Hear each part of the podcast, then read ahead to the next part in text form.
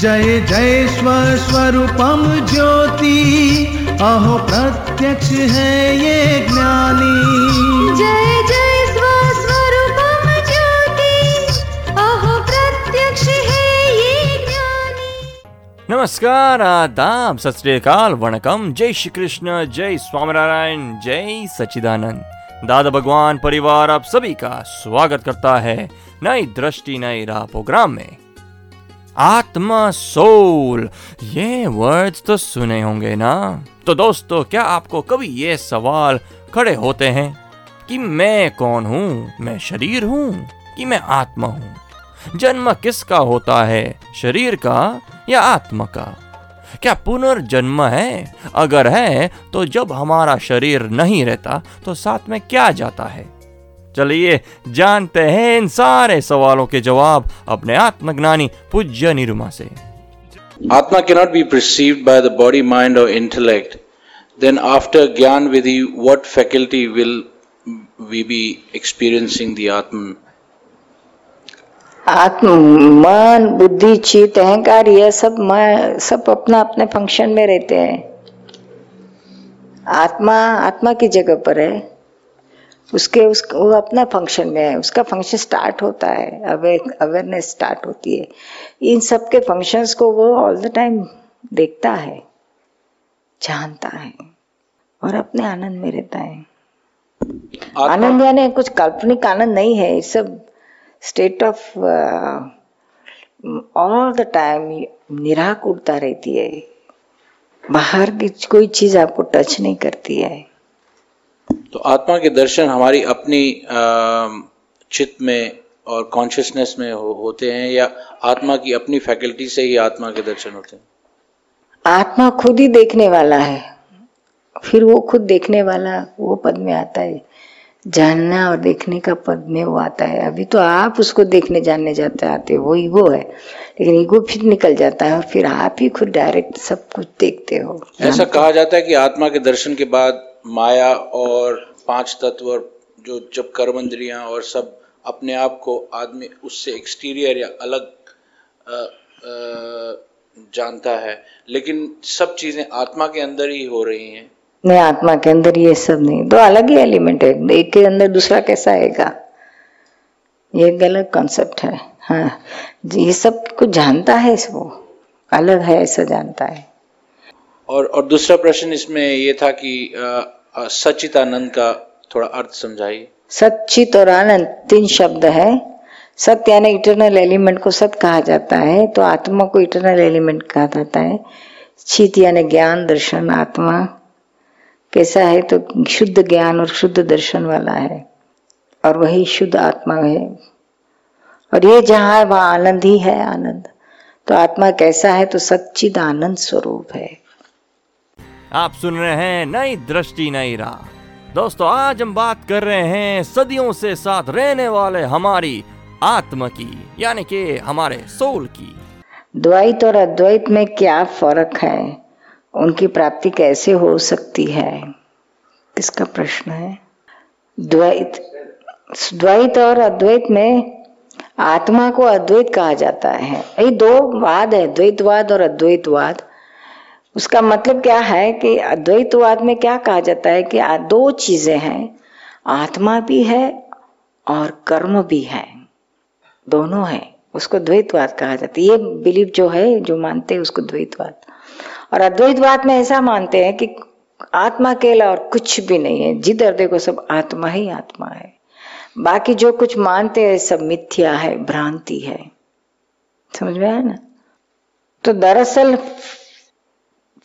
Fact क्या है, तो जब तक आप इस संसार में हैं, देहधारी अज्ञानता, मन देह को मन को सबको मैं हूं मानते हैं, तब तक आप द्वैत में ही है। और जब आप आत्म स्वरूप हो जाते हैं, सिर्फ आत्मा प्राप्त कर लेते हैं, मोक्ष में चले जाते हैं, तो वहां आत्मा के अलावा और कुछ चीज नहीं है, तो वहां आप अद्वैत है। लेकिन यहाँ पर अभी तो दोनों है, कर्म भी है, संसार भी है और आप आत्मा भी है, तो द्वैत भी नहीं है और अद्वैत भी नहीं, दोनों है, यानी द्वैता अद्वैत है, द्वैत भी और अद्वैत मिक्सचर है। लेकिन जब आप संपूर्ण आत्मरूप हो जाते हैं फिर अद्वैत है, फिर वहाँ वाद ही नहीं है। अभी ऐसा नहीं कहा जाता है जा सकते कि मैं सिर्फ अद्वैत हूँ और सिर्फ द्वैत हूँ, ऐसा नहीं। दोनों रियल में मैं अद्वैत हूँ और रिलेटिव में संसार में द्वैत हूँ, दो व्यू पॉइंट्स अलग है। आप सुन रहे हैं नई दृष्टि नई राह। इंग्लिश में पहले बोलूंगा फिर हिंदी की ट्रांसलेशन कोशिश करूंगा। What viewpoint is appropriate? One in which you asked us to experience as Shuddh Atma, and everything else outside in the world, people, things, etc. are Prakriti or Jada. Hence, creating a Dvait Bhav means Atma is different and everything else is different. So there is still a Dvait Bhav. And the other one is the viewpoint that all is one and everything is happening in the Atma, both Prakriti as well as Purusha.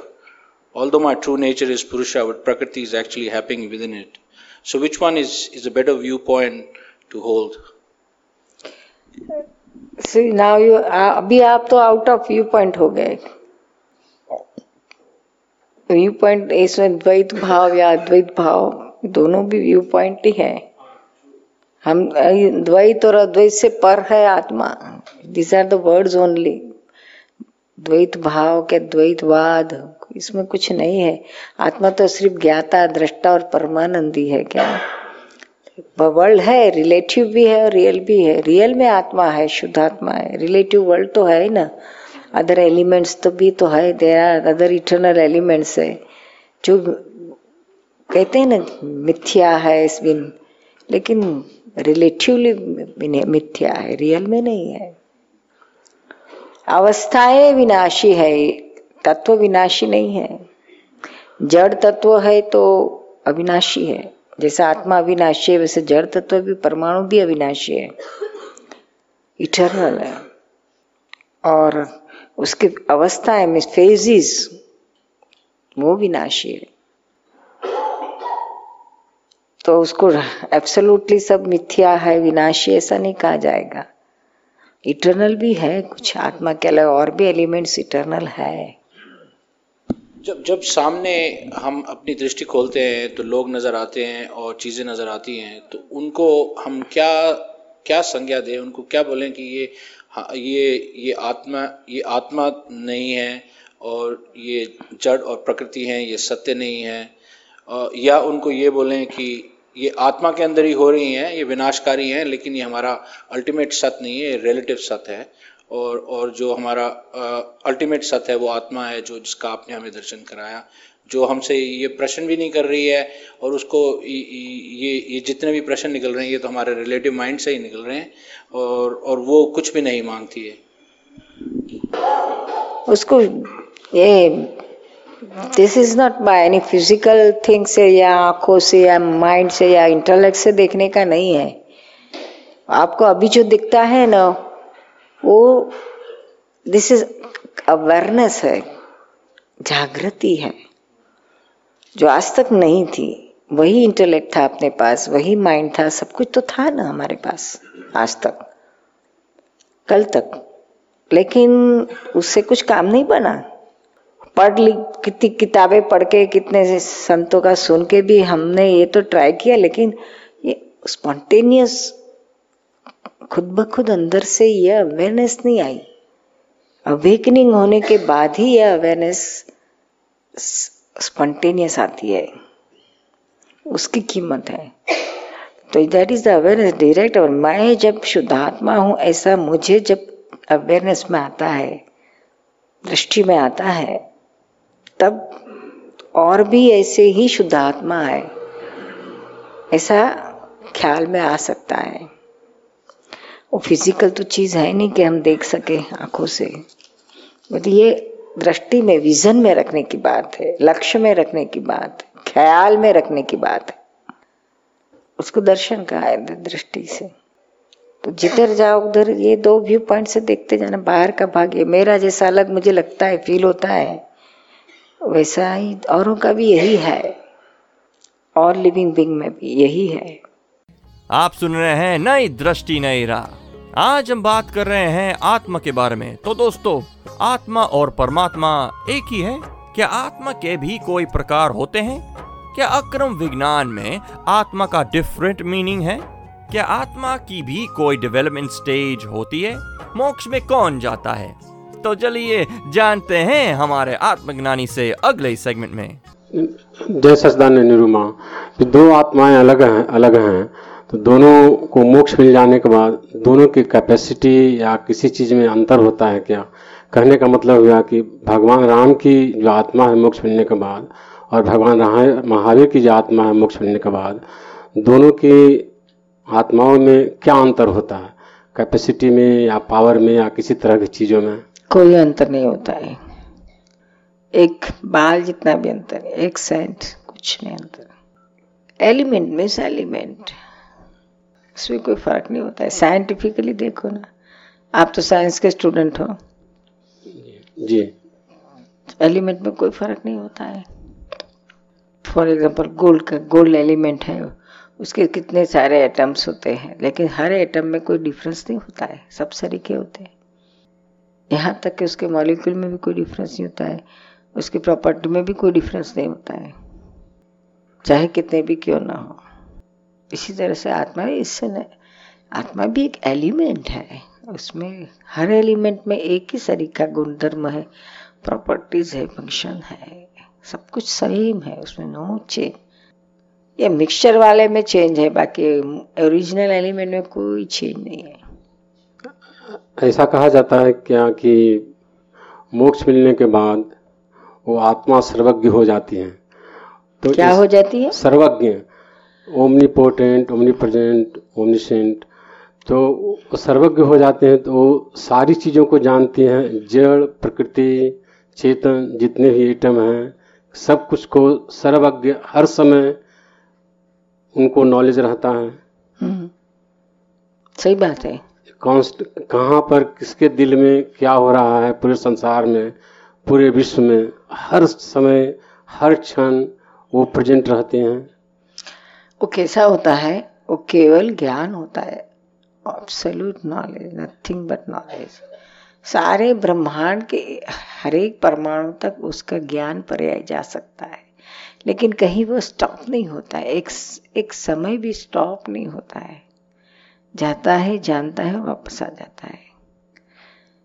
Stop हो तो वहाँ वो involve हो जाएगा तो फिर संसार हो जाता है, पर वैसा नहीं हो सकता है, समझ आया ना?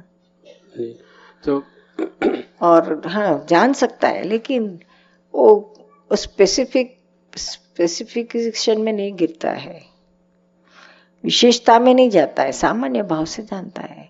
और एलिमेंटल फॉर्म को ही देखता है वो, कुछ मिक्सचर वाले को तो देखता है, अवस्थाओं को नहीं देखता है, सिर्फ तत्वों को ही देखता है आत्मा। अवस्थाओं को देख के क्या फायदा, उसमें कुछ है ही क्या, कचरा है वो, उसको तो तत्व स्वरूप देखने। हाँ, दिखता है सब, अवस्थाएं भी दिख सकती है और तत्व भी दिख सकता है, लेकिन किसी में वो अटकता नहीं है। आप सुन रहे हैं नई दृष्टि नई राह, जो सुलझाता है जिंदगी के हर सवाल को। दोस्तों, आज हमने जाना कि आत्म साक्षात्कार के बाद ही हम आत्मा को जान सकते हैं और संसार के सभी दुखों से मुक्ति पा सकते हैं। ऐसे ही सारे सवालों के जवाब पाने के लिए सुनना ना भूले नई दृष्टि नई राह।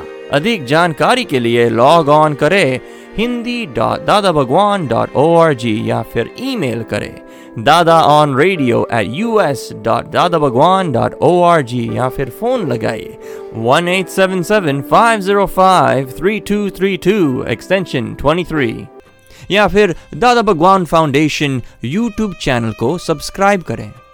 आज के लिए हमें दे इजाजत, कल फिर मुलाकात होगी, तब तक के लिए जय सच्चिदानंद।